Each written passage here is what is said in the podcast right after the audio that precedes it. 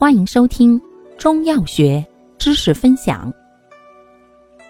今天为大家分享的是妇科常用中成药第四种疗杂病剂——活血消征剂桂枝茯苓丸或胶囊。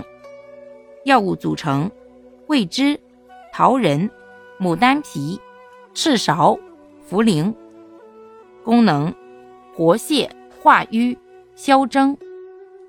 主治：妇人素有征块或血瘀经闭、行经腹痛，以及产后恶露不尽等。